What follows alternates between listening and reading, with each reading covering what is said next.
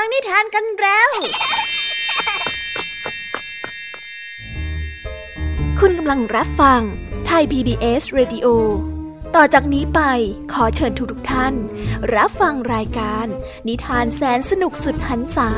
ที่รังสรรค์มาเพื่อน้องๆ ในรายการ Kiss Hour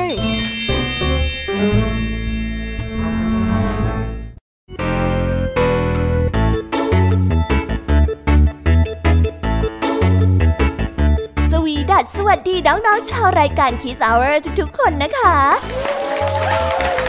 วันนี้พี่แยมมี่กับผองเพื่อน ก็ได้เตรียมนิทานสนุกๆมาเล่าให้กับน้องๆได้ฟัง เพื่อเปิดจินตนาการ แล้วก็ตะลุยไปกับโลกแห่งนิทานนั่นเอง น้องๆอยากจะรู้กันแล้วหรือยังคะ ว่าวันนี้พี่แยมมี่และผองเพื่อนได้เตรียมนิทานเรื่องอะไรมาฝากน้องๆกันบ้าง เอาละค่ะ เราไปเริ่มต้นกันที่นิทานของคุณครูไหว วันนี้นะคะ คุณครูไหวได้จัดเตรียมนิทานทั้งสองเรื่องมาฝากพวกเรากันค่ะ ในนิทานเรื่องแรกของคุณครูไหว มีชื่อเรื่องว่า เด็กดวงดี ต่อกันด้วยเรื่องถ้ำเนรมิตส่วนนิทานของทั้งสองเรื่องนี้จะเป็นอย่างไร และจะสนุกสนานมากแค่ไหน น้องๆต้องรอติดตามรับฟังกันในเชิงของคุณครูไหวใจดีกันนะคะ วันนี้นะคะนิทานของพี่แยมมี่ได้จัดเตรียมมาฝากถึง 3 เรื่อง 3รสด้วยกัน และในนิทานเรื่องแรกที่พี่แยมมี่ได้จัดเตรียมมาฝากน้องๆนนั้น มีชื่อเรื่องว่า ต้นไม้ใหญ่กับสิงโต ต่อกันในนิทานเรื่องที่สองที่มีชื่อเรื่องว่า ต้นไม้ใหญ่กับต้นไม้น้อย และในนิทานเรื่องที่สามมีชื่อเรื่องว่า ต้นอ้อยกับต้นไทร ส่วนเรื่องราวของนิทานทั้งสามเรื่องนี้จะเป็นอย่างไรและจะสนุกสนานสู้คุณครูไหวได้ไหมนั้น น้องๆต้องรอติดตามรับฟังกันในช่วงของพี่แยมมี่เล่าให้ฟังกันนะคะ ส่วนนิทานสุภาษิตในวันนี้ ลุงทองดีกับเจ้าจ้อยของเราก็ได้เตรียมสำนวนไทย ที่ให้ความสนุกสนานมาฝากน้องๆกันอีกเช่นเคยค่ะ และในวันนี้ลุงทองดีกับเจ้าจ้อย ก็ได้เตรียมสำนวนที่ว่า ชั่วนาตาปีมาฝากกัน ส่วนเรื่องราวและความหมายของคำคำนี้จะเป็นอย่างไร เรื่องราวจะสนุกและชวนปวดหัวมากแค่ไหน เราต้องไปติดตามรับฟังกันในช่วงของนิทานสุภาษิตจากลุงทองดี แล้วก็เจ้าจ้อยตัวแสบของพวกเรากันนะคะ นิทานของพี่เด็กดีในวันนี้ก็ได้จัดเตรียมนิทานมาฝากน้องๆกันอีกเช่นเคยในช่วงท้ายรายการค่ะ และในวันนี้นะคะ พี่เด็กดีได้เตรียมนิทานเรื่องช่อช้างมาฝากกันค่ะ ส่วนเรื่องราวของนิทานเรื่องนี้จะเป็นอย่างไร จะสนุกสนานมากแค่ไหน น้องๆห้ามพลาดเด็ดขาดเลยนะคะ ในช่วงท้ายรายการกับพี่เด็กดีของเราค่ะ โอ้โห เป็นยังไงกันบ้างล่ะคะ แค่ได้ยินแค่ชื่อเรื่องนิทานก็น่าสนุกแล้วใช่ไหมล่ะคะเด็กๆ พี่ยามีก็ตื่นเต้นอยากจะฟังนิทานที่น้องๆรอฟังอยู่ไม่ไหวแล้วล่ะค่ะ งั้นเอาเป็นว่าเราไปฟังนิทานทั้งหมดเลยดีกว่าไหมคะ งั้นถ้าน้องๆพร้อมกันแล้ว เราไปพร้อมกันเลยดีกว่านะคะสามสองหนึ่งไปกันเลย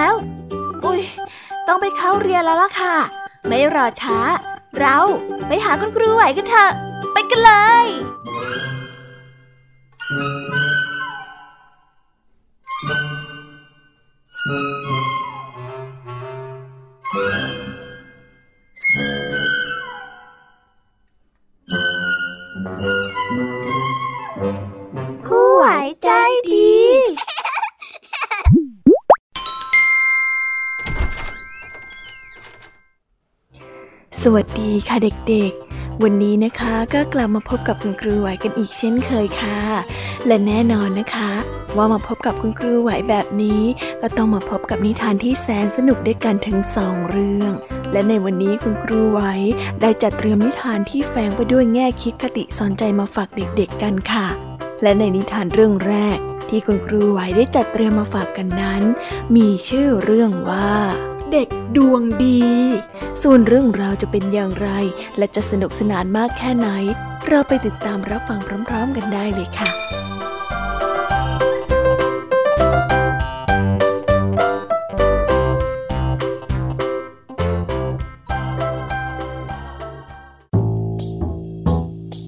มีเด็กคนหนึ่งเกิดใต้ดาวโชค เกิดเป็นเด็กที่ดวงดีมาก ถึงกับหมอดูทำนายว่า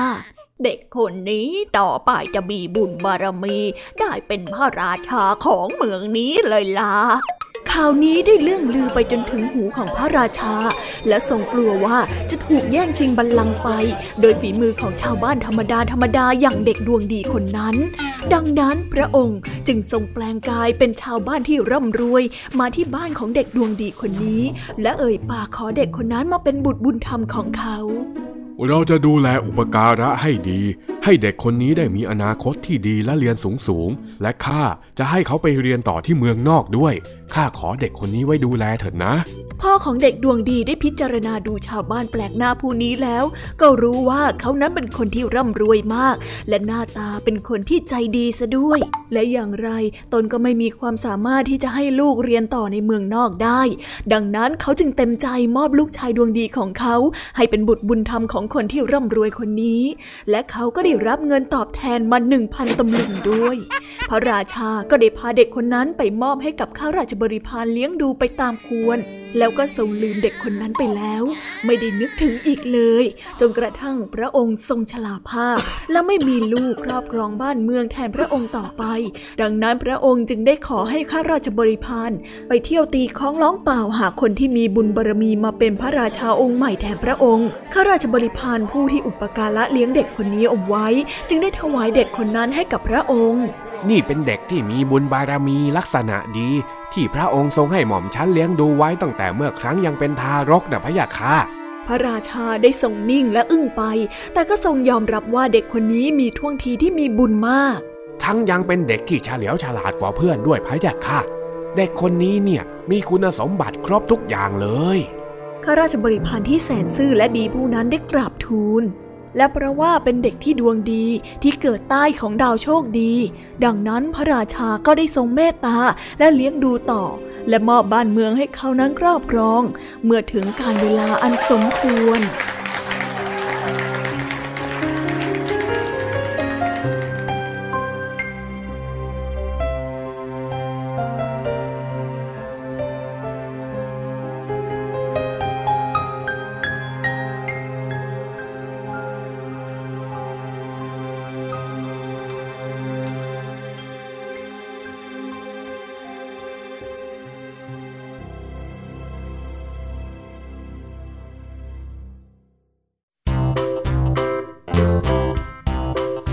และก็จบกันไปเป็นที่เรียบร้อยแล้วนะคะสำหรับนิทานในเรื่องแรกของคุณครูไหว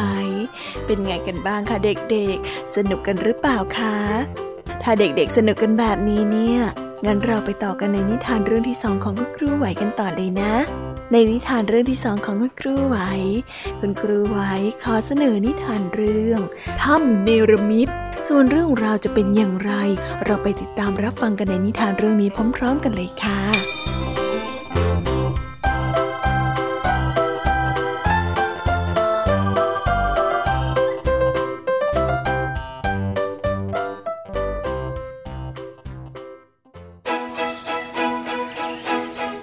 ายกำพร้าอาศัยอยู่กับคุณย่า ทุกวันเด็กคนนั้นจะไปหาฟืนและหาอาหารในป่าตามแต่จะได้ เช่น ฟืนท่อนเล็กๆ หรือกิ่งไม้ ผลไม้สุกชนิดที่กินได้ไม่มีพิษไม่มีภัย และหัวมันเผือกส่วนคุณย่าซึ่งแก่มากแล้วก็เฝ้าอยู่ที่บ้านแล้วหุงข้าว เผาเผือกเผามันเอาไว้ให้หลานกิน วันหนึ่งเด็กชายวัสนาดีได้มาเจอกับท่านเนรมิตอยู่ในป่า ครั้งแรกเขาได้ย่องเข้าไปแอบดูก่อนว่า ภายในนั้นมีสัตว์ร้ายแอบซ่อนตัวอยู่หรือไม่ เมื่อเห็นว่าปลอดภัยดีแล้ว เด็กชายจึงได้เดินเข้าไปในถ้ำอย่างระมัดระวัง ภายในถ้ำนั้นไม่มีอะไรเลย นอกจากหินกลมๆเจ็ดสีเจ็ดก้อน วางอยู่ล้อมรอบหินสีขาวสะอาดก้อนหนึ่ง เขาได้จ้องมองดูหินนั้นอย่างแปลกใจ แล้วได้เอื้อมมือลองไปแตะดู ทันใดนั้นที่มือของเขาแตะก้อนหินก้อนแรก หินเจ็ดสีเจ็ดก้อนก็หมุนรอบก้อนหินสีขาวนั้น และพร้อมๆ กับที่ก้อนหินนั้นหมุนครบเจ็ดรอบก้อนหินทั้งหมดก็ได้จมลงไปใต้พื้นดินเป็นโพรงวงกลมเด็กชายได้ชะโงกหน้าลงไปดู ก็เห็นบันไดวนเวียนลงไปภายใต้นั้น ซึ่งดูไม่ลึกเท่าไร เขาได้ก้าวขาลงไปตามบันได จนถึงขั้นสุดท้ายก็ได้เห็นประตูไม้บานหนึ่ง ซึ่งพอๆกับตัวของเขา เขาได้ลองผลักเข้าไปเบาๆ ประตูนั้นได้เปิดออกอย่างง่ายดาย ภายในนั้นใสสว่างด้วยแสงระยิบระยับ เพราะว่าภายในห้องนั้นมีแต่เพชรพลอยระยิบระยับเต็มไปหมด ด้วยความที่เป็นเด็กยังไม่รู้ราคาอัญมณีมีค่านี้ เขาจึงได้กลับบ้านออกจากโพรงนั้นไป โดยที่ไม่ได้หยิบถวยสิ่งใดติดมือไปเลย พอเด็กชายได้ขึ้นมาพ้นจากโพรง แผ่นดินที่เขาได้ลงไปนั้นกลับเต็มเหมือนเดิม และมีก้อนหินเจ็ดสีวางรายล้อมเหมือนเดิม หินสีขาวสะอาดได้ถูกวางไว้ตรงกลางเหมือนไม่มีอะไรเกิดขึ้น เมื่อกลับมาถึงกระต๊อบที่อยู่ เด็กชายก็ได้เล่าเรื่องประหลาดนี้ให้คุณย่าได้ฟัง และในวันรุ่งขึ้น เขาก็ชวนคุณย่าไปเที่ยวชมสิ่งแปลกประหลาดนั้นด้วยกัน คุณย่าดีใจมากและมีความสุขมาก ที่ได้มาเห็นเพชรพลอยมากมาย ทุกอย่างช่างงดงามเสียเหลือเกิน คุณย่าก็ชวนหลานกลับไป โดยไม่ได้หยิบเพชรพลอยอะไรติดมือไปเลย แม้จะรู้ว่าของเหล่านั้นมีราคามากมายเพียงใด ทั้งนี้ก็เพราะว่าคุณย่านั้นแก่เกินไป ที่จะอยากได้สิ่งของใดๆอีก คุณย่าต้องการเพียงแค่มีชีวิต และก็มีกินไปวันๆ โดยที่ไม่ก่อเวรก่อกรรมหรือว่าทำบาปใด ๆ อีกเลย เพื่อในภายภาคหน้าเวลาอันใกล้ๆนี้ วิญญาณของคุณย่าจะได้มีความสุขสงบตลอดกาลดังนั้นทั้งหลานชายและคุณย่าจึงอยู่ดีกินดีมีความสุข จนกระทั่งถึงเวลาที่ถ้ำเนรมิตของเทวดา ได้เปลี่ยนทิศทางไปอยู่ในป่าแห่งอื่นๆต่อไป โดยที่ทิ้งเพชรพลอย 50 กว่าเม็ดไว้ในกระเป๋าของเขาเพื่อเป็นรางวัล ความดีที่ไม่ฉกฉวยทรัพย์สินที่ไม่ใช่สมบัติของตนมาเป็นของตน เด็กชายนั้นจึงเติบโตขึ้น เป็นคนมั่งมีเพราะเพชรพลอยน้ำเอกราคาแพงรวม 50 เม็ดนั่นเอง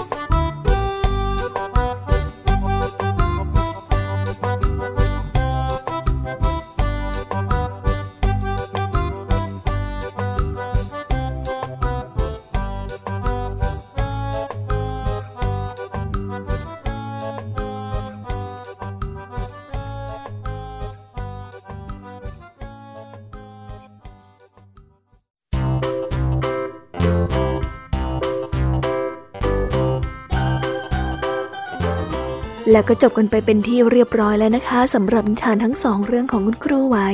เป็นยังไงกันบ้างล่ะคะเด็กๆ วันนี้เนี่ยสนุกจุใจกันหรือเปล่าเอ่ยมีเด็กๆหลายคนเลยนะคะที่ยังไม่จุใจกัน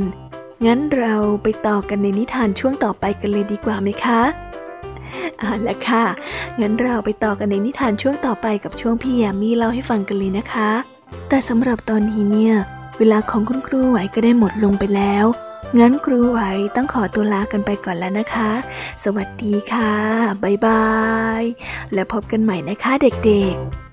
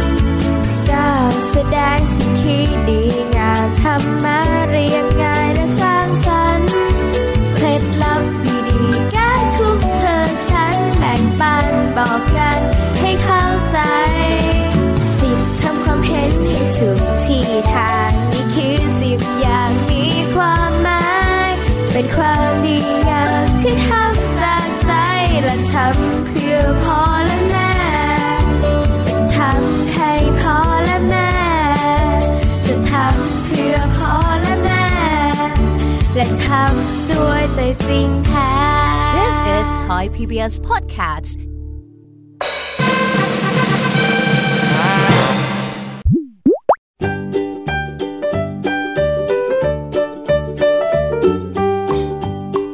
สวีดัสสวัสดีค่ะ น้อง ๆ ที่น่ารักทุกๆคนของพี่ยามีนะคะ ก็เปิดรายการมาพร้อมกับเสียงอันสดใสของพี่ยามีกันอีกแล้ว และวันนี้ค่ะนิทานเรื่องแรกที่พี่ยามีได้จัดเตรียมมาฝากน้องๆนนั้น มีชื่อเรื่องว่า ต้นไม้ใหญ่กับสิงโต ส่วนเรื่องราวจะเป็นอย่างไรจะสนุกสนานมากแค่ไหน เราไปติดตามรับฟังพร้อมๆกันได้เลยค่ะ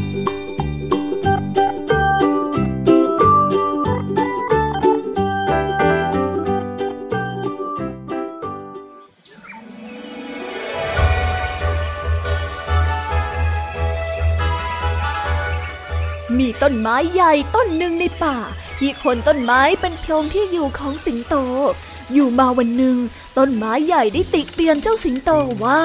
เธอเป็นสิงโตรู้มาก เธอควรไปหาถ้ำนอนอยู่ดีกว่า เพราะว่าเธอน่ะมาอยู่ในโพรงไม้ของฉันตั้งนานแล้ว ไม่ได้ทำประโยชน์อะไรให้ฉันเลย ฉันละเกลียดเธอนัก ไม่อยากเห็นหน้าเธออีกต่อไปแล้ว ไป ไปไหนก็ไปซะ เอาเถิด ในเมื่อเธอไม่อยากให้ฉันอยู่ ฉันไม่อยู่ก็ได้จ้า สิงโตได้พูดและย้ายไปอยู่ที่อื่นโดยดี เพราะมันเป็นสิงโตที่ไม่ชอบทะเลาะวิวาท โดยเฉพาะต้นไม้ใหญ่นี้ก็เป็นผู้ที่มีพระคุณ ที่มันได้อยู่ร่มเย็นในโพรงของต้นไม้มานานแล้ว เมื่อสิงโตไม่อยู่ในโพรงแล้วในไม่ช้าพวกชาวป่า ก็ได้พากันมาตัดกิ่งไม้และเอาไปทำฟืน ต่อมาพวกคนตัดฟืนขาย ก็ได้มาโค่นต้นไม้ใหญ่นั้นไปทำฟืนขายที่ตลาดด้วย ต้นไม้ใหญ่จึงพึงรู้ตัวเองว่า การที่ตนอยู่ดีปลอดภัยจากชาวป่า และคนตัดฟืนตลอดมาจนกระทั่งสิงโตย้ายออกจากโพรงของตนไปนั้น เป็นเพราะอำนาจของเจ้าสิงโตที่คุ้มครองความปลอดภัย และปกป้องตัวเองเอาไว้ ก่อนจะเสียชีวิต ต้นไม้ก็ได้รำพันว่า โถเอ้ย ถ้าตัวเราแท้ๆที่ไม่รู้จักบุญคุณของสิงโตผู้อยู่กับเรามาช้านาน เราว่าคิดแบบนี้ไงเราถึงต้องมาเดือดร้อนเนี่ย โอ้ยไม่น่าเลย นิทานเรื่องนี้จึงได้สอนให้เรารู้ว่า เหตุร้ายที่เกิดขึ้น เป็นเพราะว่าเราคิดน้อย หรืออาจจะคิดผิดก็ได้นะคะ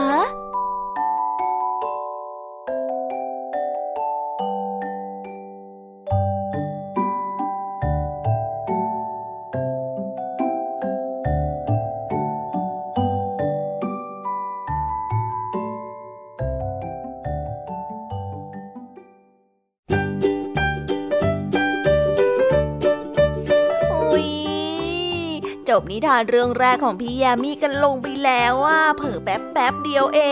ง แต่พี่ยมมี่รู้นะคะว่าน้องๆออย่างไม่จุใจกันอย่างแน่นอน พี่ยมมี่ก็เลยเตรียมนิทานแนวเรื่องที่สองมาฝากเด็กๆกันค่ะ ในนิทานเรื่องที่สองนี้ มีชื่อเรื่องว่า ต้นไม้ใหญ่กับต้นไม้น้อยส่วนเรื่องราวจะเป็นอย่างไร และจะสนุกสนานมากแค่ไหน เราไปรับฟังพร้อม ๆ กันได้เลยค่ะ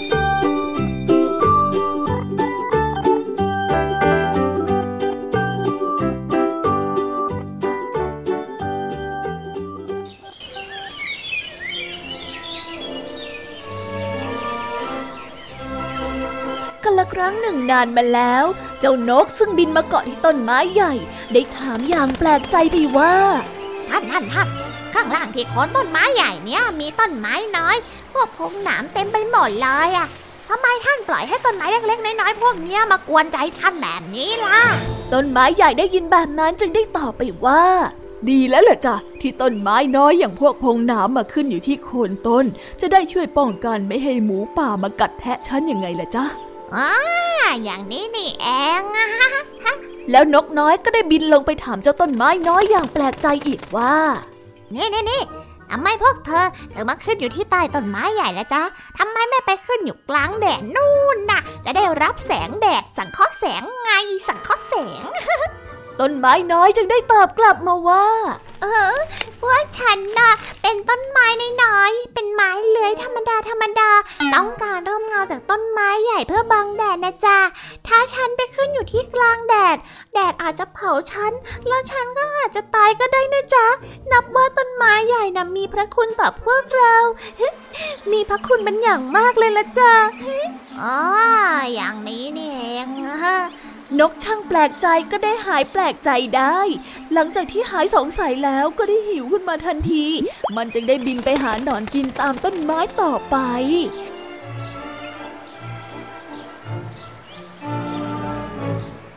นิทานเรื่องนี้จึงได้สอนให้เรารู้ว่า ผู้น้อยต้องพึ่งผู้ใหญ่ และผู้ใหญ่ก็ต้องพึ่งผู้น้อยเหมือนกัน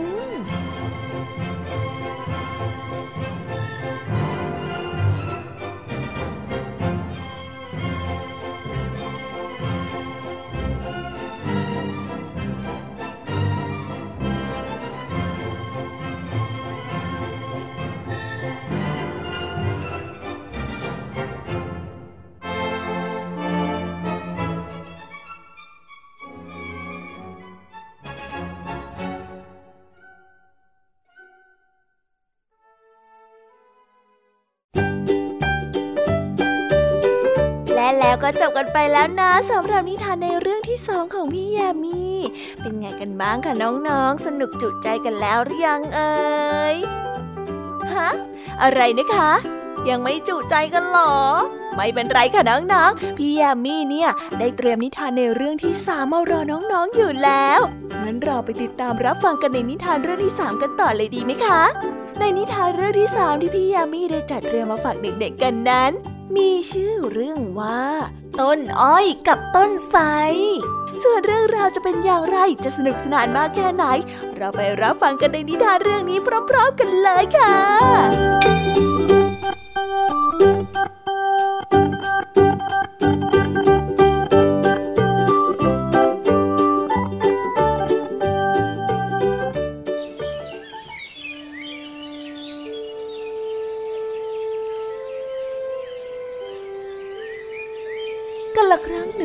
มาแล้ว เวลาที่มีลมพายุพัดโคนต้นอ้อยกับต้นไทร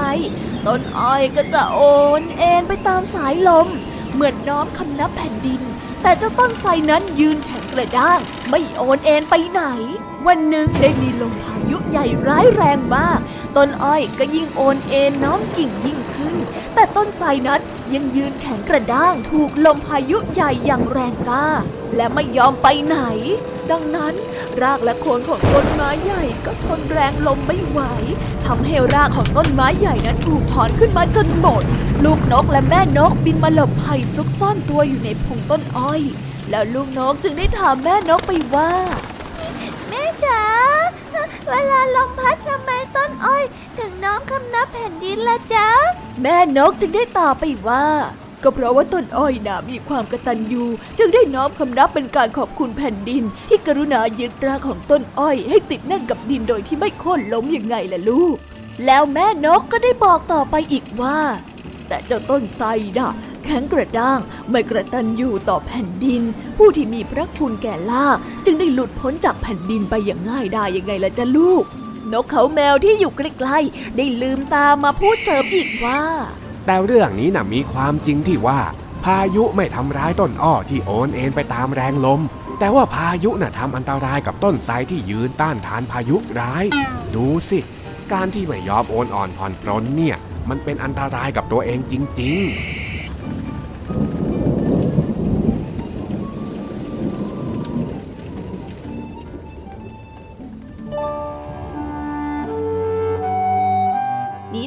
งนี้จึงได้สอนให้เรารู้ว่า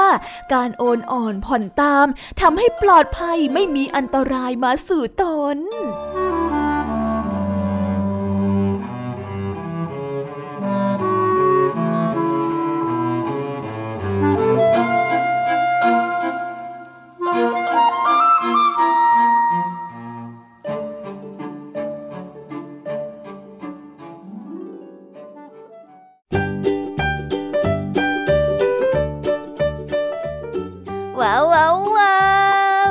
ไปเป็นที่เรียบร้อยแล้วนะคะสำหรับนิทานของพี่ยามีเป็นไงกันบ้างคะเด็กๆ ได้ข้อคิดหรือว่าคติสอนใจอะไรกันไปบ้าง อย่าลืมนำไปเล่าให้กับเพื่อนๆที่โรงเรียนได้รับฟังกันด้วยนะคะ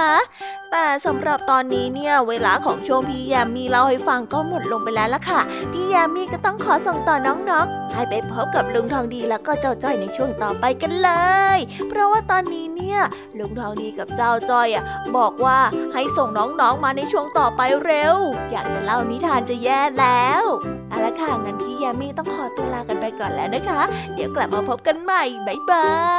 ยไปหาลุงทองดีกับเจ้าจ้อยกันเลยค่ะ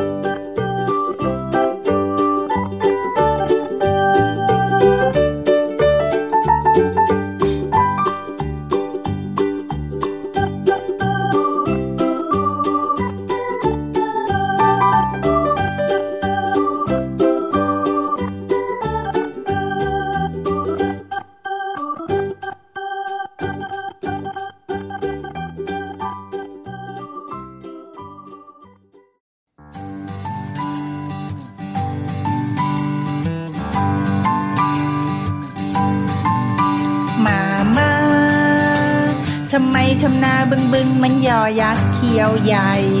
หนูกลวยไปหมดแล้วป่าป้าทำไมทำนายนยนมันลอลิงคิงคองหน้าหมอบไปหมดแล้ว แอบมองเงินกันแน่เลย อย่ามัวชอเฉยชอเฉยมาเกี่ยวก้อยกันตีกันนะป่าป้าตะโกนเสียงดังไม่ดีไม่ดีเดี๋ยวคอคนเจ็บ ต้องงอน้ำมะนาว มามา จานข้าวทวางแรงๆไม่ดีไม่ดี เดี๋ยวจอชานแต่เอาพรุ่งนี้ต้องไปโรงเรียนแต่เช้านอนหนูจะเข้านอนตั้งแต่หัวค่ำนอนกันนะ ดีกันนะ ดีกันนะ ดีกันนะ ดีกันนะ ดีกันนะ ดีกันนะ ดีกันนะ ดีกันนะ จุ๊บจุ๊บจุ๊บจุ๊บมามาทำไมทำนาบึงบึงมันยอยักษ์เขียวใหญ่ หนูกลวยไปหมดแล้วป่าป้าทำไมทำนายนยนมันลอลิงคิงคองหน้าหมอบไปหมดแล้ว แอบมองเงินกันแน่เลย อย่ามัวชอเฉยชอเฉยมาเกี่ยวก้อยกัน ตีกันนะป่าป้าตะโกนเสียงดังไม่ดีไม่ดีเดี๋ยวคอคนเจ็บ ต้องงอน้ำมะนาวมามาจานข้าวทวางแรงๆไม่ดีไม่ดี เดี๋ยวจอชานแต่เอาพรุ่งนี้ต้องไปโรงเรียนแต่เช้านอนหนูจะเข้านอนตั้งแต่หัวค่ำนอนกันนะ ดีกันนะ ดีกันนะ ดีกันนะ ดีกันนะ ดีกันนะ ดีกันนะ ดีกันนะ ดีกันนะ จุ๊บจุ๊บ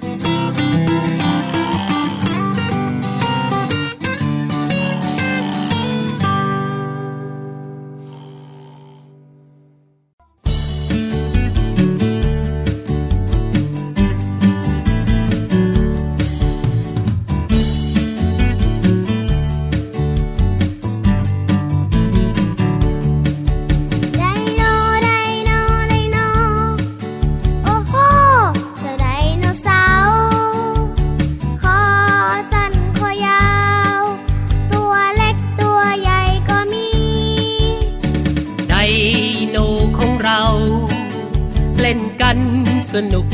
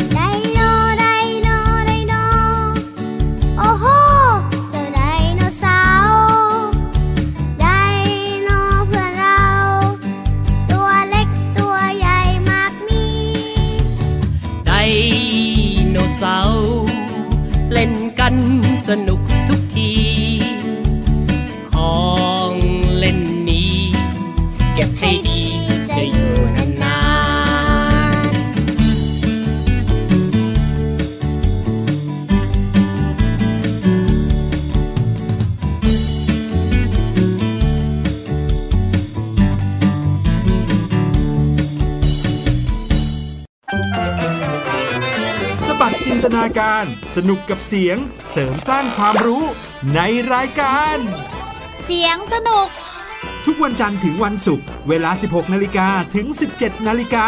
ทางไทย PPS ดิจิตอล Radio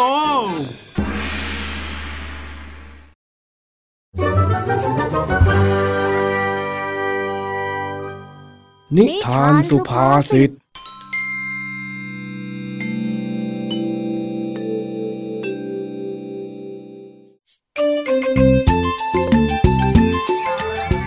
วันนี้ที่วัดบ้านนาป่าดอน มีงานลอยกระทงที่จัดขึ้นเป็นประจำทุกปี ชาวบ้านต่างพากันมาลอยกระทงที่วัดอย่างคับคั่งและแน่นอนว่าบ้านของลุงทองดีและเจ้าจ้อยก็มาด้วย เจ้าจ้อยที่ได้เห็นคนลอยกระทงกันอย่างสวยงามก็ตื่นเต้นมากๆเลยทีเดียวล่ะค่ะอุ้ยลุงทองดีทำไมกระทงที่อยู่บนน้ำมันสวยอย่างนี้ล่ะจ๊ะโอ้สุดยอดไปเลย ก็มันงานวันลอยกระทงนี่นะ มันก็สวยแบบนี้นี่แหละจ้อยอยากลอยกระทงยังเลยลุงจ้อยอะอยากลอยมังอะอยากลอยอยากลอยอยากลอยอยากลอยที่พามาวัดก็พามาลอยกระทงนี่ไงเล่าใจเย็นๆสิแต่จ้อยอยากได้กระทงที่ร้านเขาขายนะลุง ดูสิไอ้รูปตัวการ์ตูนน่ารักน่ารักเต็มไปหมดเลย จะซื้อไปทำไมเล่า นี่ข้าทำกระทงมาเผื่อเองแล้วเนี่ยทำจากต้นกล้วย ย่อยสลายได้ตามธรรมชาติ แถมยังประหยัดตังค่าอีกด้วยนะเนี่ย โอ้กระทงของลุงทองดีไม่เห็นจะสวยเลย แบบเนี้ยพระแม่คงคาจะชอบได้ยังไงเล่านี่ไอ้จ้อย สมัยก่อนนะเขาก็ใช้กระทงที่ทำจากต้นกล้วยกับดอกไม้ทั้งนั้นแหละ ถ้าพระแม่คงคาไม่ชอบ ก็คงเลิกลอยกระทงกันไปตั้งนานแล้วล่ะสิ แต่แม่คงคาก็อาจจะชอบอะไรที่มันทันสมัยยังไงล่ะลุง ไม่ดีเหรอ ให้จ้อยซื้อเถอะนะน่าน่าน่าน่าน่าน่ามันน่ารักกับลุงทองดีเองไม่ต้องเอาพระแม่คงคามาอ้างเลยนะ ซื้อมาแล้วก็ต้องลอยน้ำค่าเท่ากันอยู่ดีนั่นแหละ เองจะซื้อมาทำไมกันนะเอานี่ เอากระทงของข้าไป โอ้โหก็ได้ดูดูดูทำหน้าทำตาเข้า แล้วนี่เองรู้ไหมว่าพวกเราจะลอยกระทงกันไปทำไมนะฮะก็ เพื่อขอบคุณพระแม่คงคายังไงล่ะลุงโอ้เรื่องแค่นี้เอง ลุงไม่รู้เหรอจ๊ะแล้วจะขอบคุณพระแม่คงคาทำไมกันเล่า เองรู้เหรอว่าพระแม่คงคาเขาเป็นใครน่ะก็นี่ไง รู้อะไรก็รู้ไม่จริง แล้วยังจะมายอกย้อนข้าอีกนะเองเนี่ยเดี๋ยวเดี๋ยวเดี๋ยวเดี๋ยวอ่าแล้วพระแม่คงคาคือใครล่ะจ๊ะลุงแล้วทำไมเราต้องขอบคุณเขาด้วยอะ การลอยกระทงเนี่ย มันเป็นประเพณีโบราณที่มีมาชั่วนาตาปีแล้ว เป็นวันสำคัญที่จัดขึ้นเพื่อเดี๋ยวเดี๋ยวเดี๋ยวเดี๋ยวเดี๋ยวเดี๋ยวก่อนนะลุงอะเดี๋ยวก่อนอะไรของเองหรือไอ้จ้อย ก่อนที่ลุงจะบอกว่าพระแม่คงคาคือใคร บอกจอยก่อนได้ไหมว่าชั่วนาตาปีคืออะไรอะจอยงง ปัดโถเองเนี่ยนะ จะต้องให้เล่าทุกอย่างเลยหรือยังไงกันเนี่ยก็จอยไม่รู้นี่นาบอกจอยหน่อยสินะนะนะนะนะนะนะชั่วนาตาปีเนี่ยเป็นสำนวนไทยที่หมายถึงเกิดขึ้นตลอดเป็นประจำทุกปียังไงล่ะอ๋ออย่างนี้นี่เอง งั้นเล่าเรื่องพระแม่คงคาต่อเลยจ้ะพระแม่คงคาก็เป็นสัญญลักษณ์หรือตัวแทนของสายน้ำยังไงเล่า สมัยก่อนเนี่ย ชีวิตของคนไทยผูกพันอยู่กับสายน้ำทั้งน้ำกินน้ำใช้ การลอยกระทงเนี่ยก็เหมือนการขอขมา หรือเป็นการขอโทษที่อาจจะทำให้แม่น้ำสกปรก แล้วก็เป็นการขอบคุณที่ช่วยหล่อเลี้ยงชีวิตยังไงเล่า คนไทยสมัยก่อนเนี่ยก็เลยทำกระทงที่ประดับด้วยดอกไม้ลอยลงไปในแม่น้ำลำคลองเพื่อเป็นการขอโทษและขอบคุณยังไงล่ะอ๋ออย่างนี้นี่เอง จอยก็นึกว่าพระแม่คงคาคือเจ้าของแม่น้ำที่หมู่บ้านของเราซะอีกเฮ้ยใช่ซะที่ไหนกันล่ะ เองเนี่ยนะชอบคิดอะไรแปลกๆอยู่ด้วย เออ แล้วยังมีอีกอย่างหนึ่งนะ อะไรล่ะจ๊ะลุง ยุคสมัยเนี่ยมันเปลี่ยนไปแล้ว คนเรามีน้ำประปาใช้ ก็เริ่มไม่ได้สนใจแม่น้ำลำคลอง บางทีก็เลยหลงลืมไปว่ายังต้องดูแลรักษาความสะอาด โดยการไม่ทิ้งขยะหรืออะไรก็ตามลงในแหล่งน้ำดังนั้นเนี่ยนอกจากจะลอยกระทงในทุกๆปีแล้ว ระหว่างนั้นยังต้องไม่ทิ้งขยะ แล้วก็ช่วยกันรักษาความสะอาดในแม่น้ำลำคลองด้วยเข้าใจไหม อ๋อเข้าใจแล้วจ้ะจอยจะรักษาความสะอาดของแหล่งน้ำแล้วก็จะบอกเพื่อนๆด้วยว่า ห้ามทิ้งขยะลงในแม่น้ำว่าแต่เรารีบลอยกระทงกันเถอะจ้ะ เดี๋ยวอีกสักพักเขาจะจุดพลุแล้วอะ อ้าวอะงั้นก็ลอยกัน อธิษฐานก่อนลอยด้วยล่ะ ได้เลยจ้ะ จากนั้นลุงทองดีและเจ้าจ้อยก็ได้ลอยกระทง และพลุก็ถูกจุดขึ้น ภาพความสวยงามในค่ำคืนวันลอยกระทงที่บ้านนาป่าดอน ช่างน่าชื่นใจจริง ๆ เลยล่ะค่ะโอ้พลุสวยจังเลยนั่นล่ะสิรู้สึกว่าปีนี้เนี่ยจะสวยเป็นพิเศษเลยละ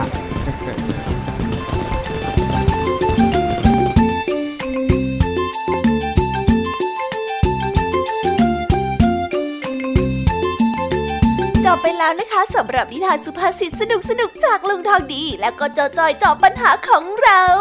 แต่เดี๋ยวก่อนนะคะน้องๆอย่าเพิ่งรีไปไหนนะคะ เรายังมีนิทานแสนสนุกจากน้องเด็กดีมารอน้องๆอยู่แล้ว ถ้าน้องๆพร้อมกันแล้ว เราไปฟังนิทานจากพี่เด็กดีกันเลยค่ะ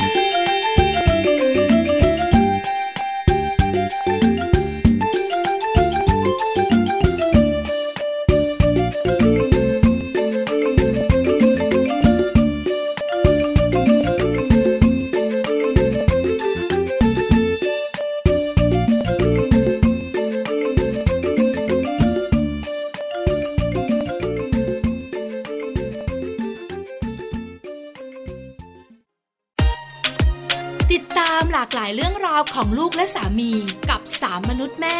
นิธิดาแสงสิงแก้ว ปาริตามีทรัพย์และสัสิธรสินพักดี ในรายการ Mom and Mouth ทุกวันจันทร์ถึงวันศุกร์เวลา 8 นาฬิกาถึง 9 นาฬิกาทางไทย PBS ดิจิตอล Radio「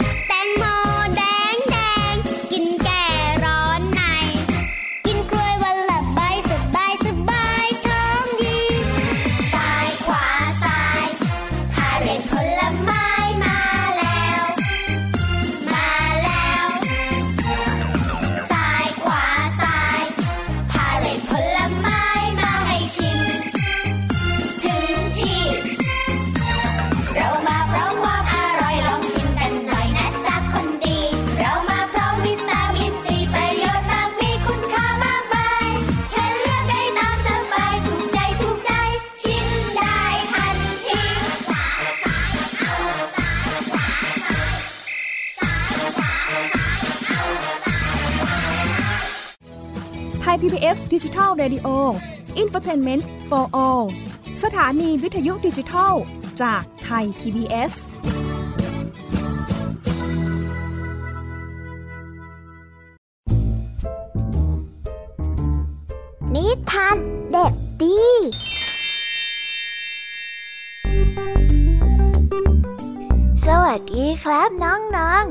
นี้ก็กลับมาพบกับพี่เด็กดีกันอีกแล้ว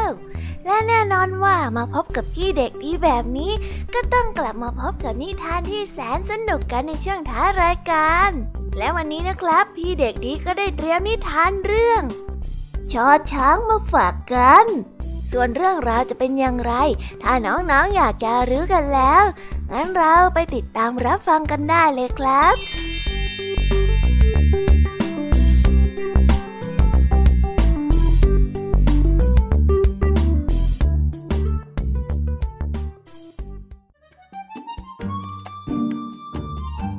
ายปิ่นเป็นช้างน้อยตัวใหญ่ ยามเล่นกับเพื่อนก็ไม่เคยระวัง และยังชอบแกล้งเพื่อนๆอีก วันหนึ่งพายปิ่นได้ไปเล่นกับกระรอกน้อย ปิ่นก็เล่นซนใช้งวงน้อมกิ่งไม้และเขย่าเขย่าเขย่าจนกระรอกน้อยนั้นตกลงมาจากต้นไม้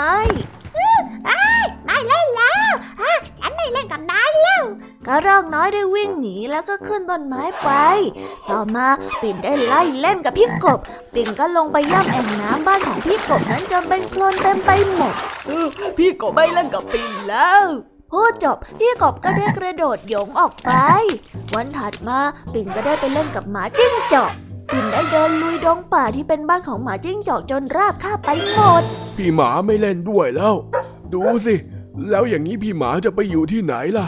บ้านพี่พังหมดแล้วเนี่ยพูดจบหมาจิ้งจอกก็ได้วิ่งหงหายไป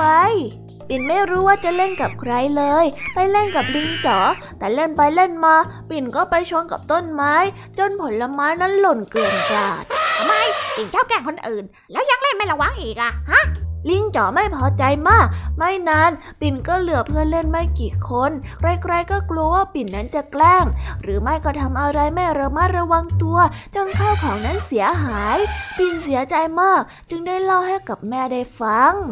ลูกจ๋าเวลาเราเล่นกับเพื่อนนะ่ะเราต้องระมัดระวัง ไม่ทำให้เพื่อนเป็นอันตรายนะ เพราะว่าเราตัวใหญ่กว่าเขา เรานะยิ่งต้องระมัดระวังมากขึ้น ที่สำคัญเราต้องอย่ากแกล้งเพื่อน ถ้าทำได้ตามที่แม่บอกนะ ไม่นานเพื่อนๆของหนูเนี่ยก็จะกลับมาเล่นเหมือนเดิมเลยล่ะจ้ะกลับแม่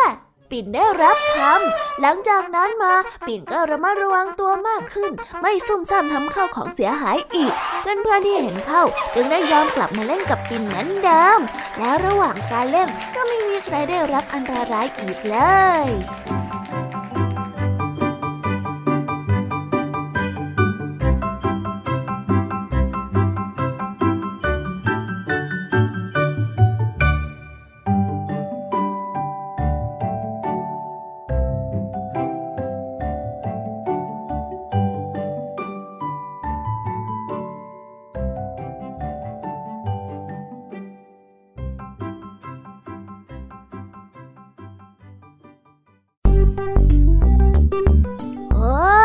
ก็จบกันไปเป็นที่เรียบร้อยแล้วนะครับสำหรับนิทานของพี่เด็กดีในวันนี้ เป็นยังไงกันบ้างล่ะครับน้องๆ สนุกกันหรือเปล่าเอ่ยถ้าน้องๆสนุกกันแบบนี้ เอาไว้วันหลังพี่เด็กดีจะจัดเตรียมนิทานที่แสนสนุกแบบนี้มาฝากกันอีกนะครับ แต่สำหรับวันนี้เวลาของพี่เด็กดีก็หมดลงไปแล้ว พี่เด็กดีก็ต้องขอตัวลาน้องๆกันไปก่อน แล้วพบกันใหม่นะครับ สวัสดีครับ บ๊ายบาย เป็นเด็กดีของคุณพ่อคุณแม่นะครับ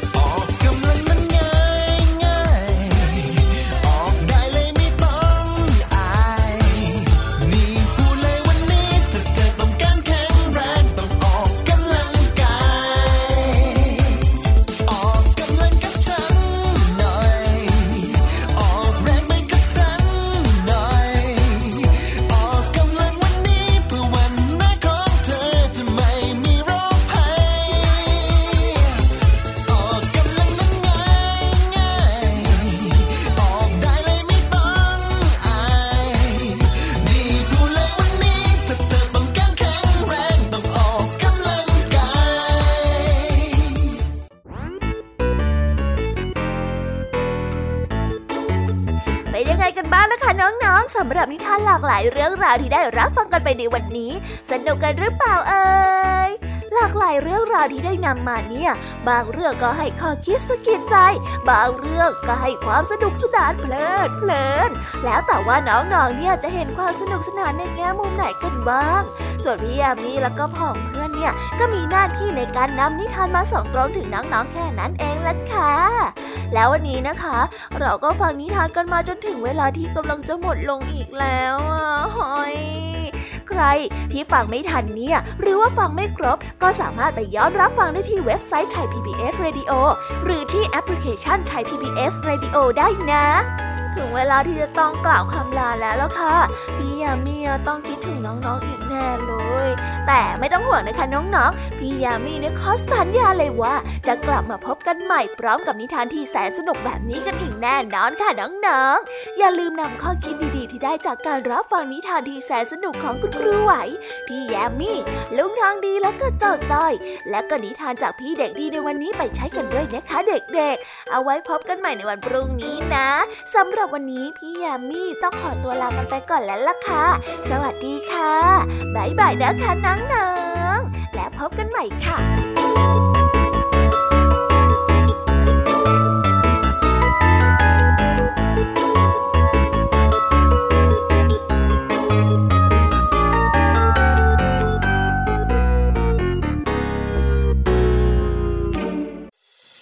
ติดตามรับฟังรายการย้อนหลังได้ที่เว็บไซต์และแอปพลิเคชันไทย PBS Radio ไทย PBS ดิจิทัล Radio วิทยุข่าวสารสาระ เพื่อสาธารณะและสังคม